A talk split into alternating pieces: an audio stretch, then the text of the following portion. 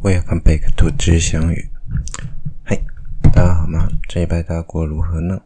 虽然说上周说这礼拜没有要录音，不过后来就是刚好有出了点事啊，也也不算出了点事，就是刚好有时间，我就来决定录音给大家听。好，那废话不多说，我们今天上次讲完了白羊座，我们应该来进入金牛座。好，大家常说金牛座固执，嗯。其实说，应该说各个星座、各个星座个性嘛。白羊座说，虽然说冲动，不过我们上次介绍过，他有很很悲惨的一生。那今天讲金牛座，金牛座其实他的故事比较短，故事线也比较少。那简单的，不过他的天空算相当精彩的，哈，所以大家可以比较可以好好期待下一集哈。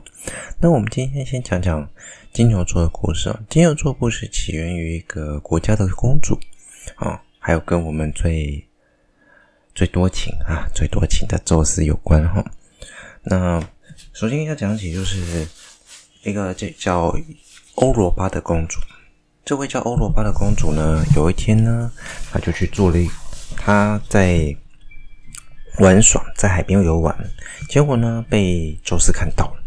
宙斯看见之后呢，立刻对这位迷人的少女啊。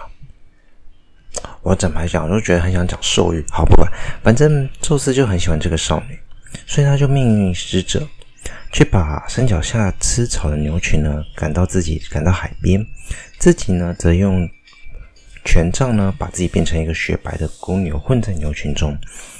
那当少女看着一群牛哞哞哞的朝自己冲过来，当然就会感到非常的害怕。但是这里面却有一头非常俊秀的白色雪白色牛停在欧罗巴的身旁。欧罗巴呢就会觉得，诶，这只公牛很漂亮，而且白色的，而且又非常的温顺，就慢慢的贴近它。然后呢，也把野花呢送到了这头雪白的牛的唇边。牛儿呢，就那个牛呢，就。轻轻的舔了他的手，嗯，宙斯，你想想看，这个画面如果就是宙斯变成一头牛，然后轻轻舔着你的手，嗯，好，不过你就会，然后呢，反正这头牛最后就在了欧罗巴的身边停了下来，然后也蹲了下，也就是算跪坐吧，牛应该算跪坐，然后呢，跪坐下来之后呢，欧罗巴却大胆的就跨上了背。坐上了牛，结果没想到呢，他一坐上了牛呢，宙斯心想：哎，主意得逞了，他就这样子一路载着他飞啊飞啊飞啊飞啊飞啊飞啊，飞到了一个海，飞到了海上，然后呢，一路从腓尼基海岸呢，一路往西，穿越马达到了克里斯特岛，在四无下无人的田野中呢。宙斯的阴谋蛋就得逞了。那欧罗巴迫不得已，最后只好帮宙斯生下了三个儿子，分别是弥诺斯、次达曼提斯和萨尔伯东。萨尔伯东，萨尔应该叫萨尔伯斯啊，有些翻译不太一样哈。那其中其实有两大两位呢，就成为了冥界的两位大官哈。那这也就是所谓的。金牛的故事怎么说？因为后来宙斯觉得自己变成这头牛的样子非常帅气，所以就把它放到了天空上，成为了所谓的金牛座。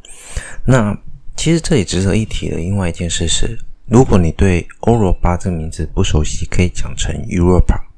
Europa 其实如果你用谐音，就很像是欧洲的名字，所以也有人说他们后来在。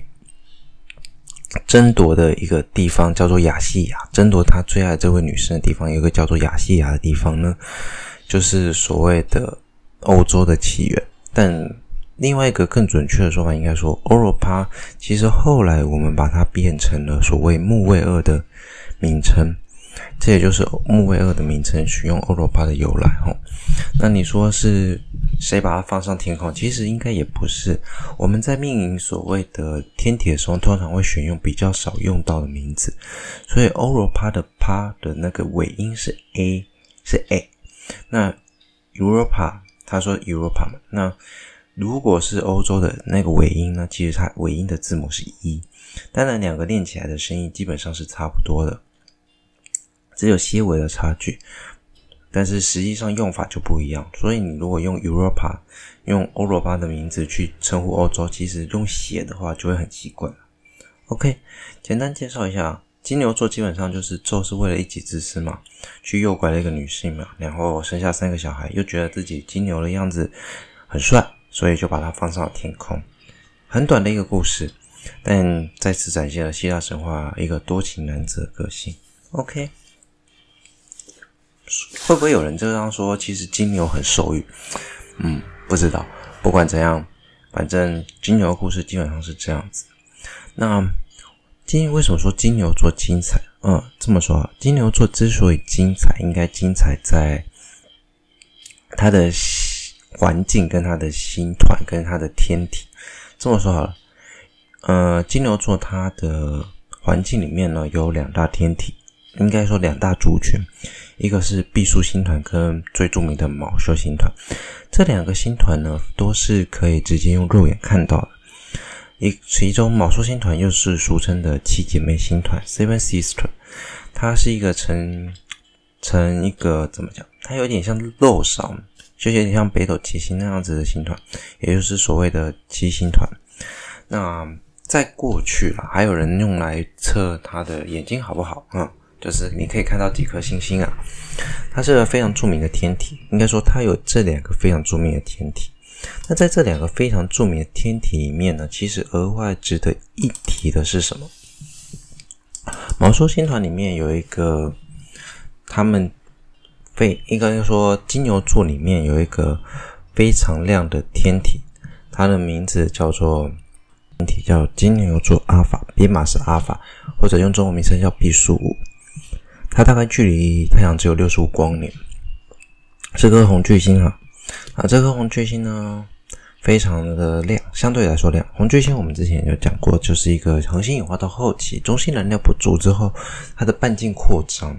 可是它们中心的燃料燃烧的热量是更高的，所以会变成什么情况？它的表面温度虽然低，但因为体积庞大，其实它的亮度呢会变得非常非常亮。它的半径超过了太阳的四百余倍，成了金牛座最明亮的恒星，也是全我们全天最亮的第十四星。那但因为它是红巨星啊，所以它有一点像变星，它的星等会有缓慢的变化哦。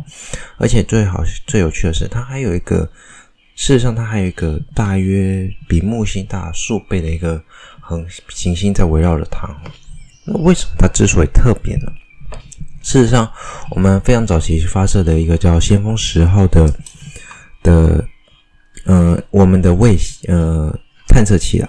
对，应该算探测器，在一九七二年发射探测器，它其实实际上正努力的往所谓的银河系，不应该说太阳系外去做探索，但跟航海家一号一样，但是实际上它跨过去的目标，目前的目标就刚刚好是毕宿，也就是金牛座阿尔法所在的位置，这也是为什么它特别哦，因为它有可能会变成我们人类。第一次最接近，在六十五万年后 最接近一个系外天体的机会哈。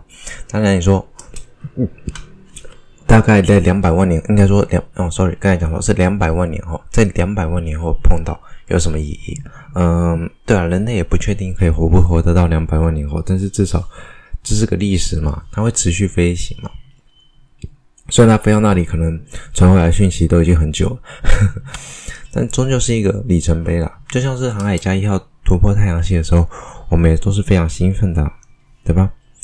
那目前其实实际上它的先锋十号的讯号还是有微弱的在深空天体的网络中获取啊，但是至少至少能不能持续的维持住并我们发射讯号是有困难的，因为在两千零六年的三月四号的时候呢。太空的飞行器是对准地球的，但是先锋十号却没有回应。这个失去的原因啊，其实就是因为过去我们使用的能源是放射性的同位素。那放射性的同位素，放射性元素的特性就是它迟早会越来越微弱，持续的电力也会越来越小，所以有可能先锋十号电力已经不足以有办法跟我们做沟通。但没关系，它正以每年两个天文单位左右，点二点六个天文单位数，还是持续朝着所谓的金牛座阿尔法前进。那但到时候可能已经没有热量了，也没办法做沟通，而且人类还不知道活不活着，不过都是个里程碑。OK。那下周今天比较我短，因为我下周想要花更多的时间来接受昴宿星团以及毕宿星团这两大星团哈，这两个是他们金牛座里面最重要最重要的天体。OK，祝大家愉快的一天哦！我是费特我们下周见，拜拜。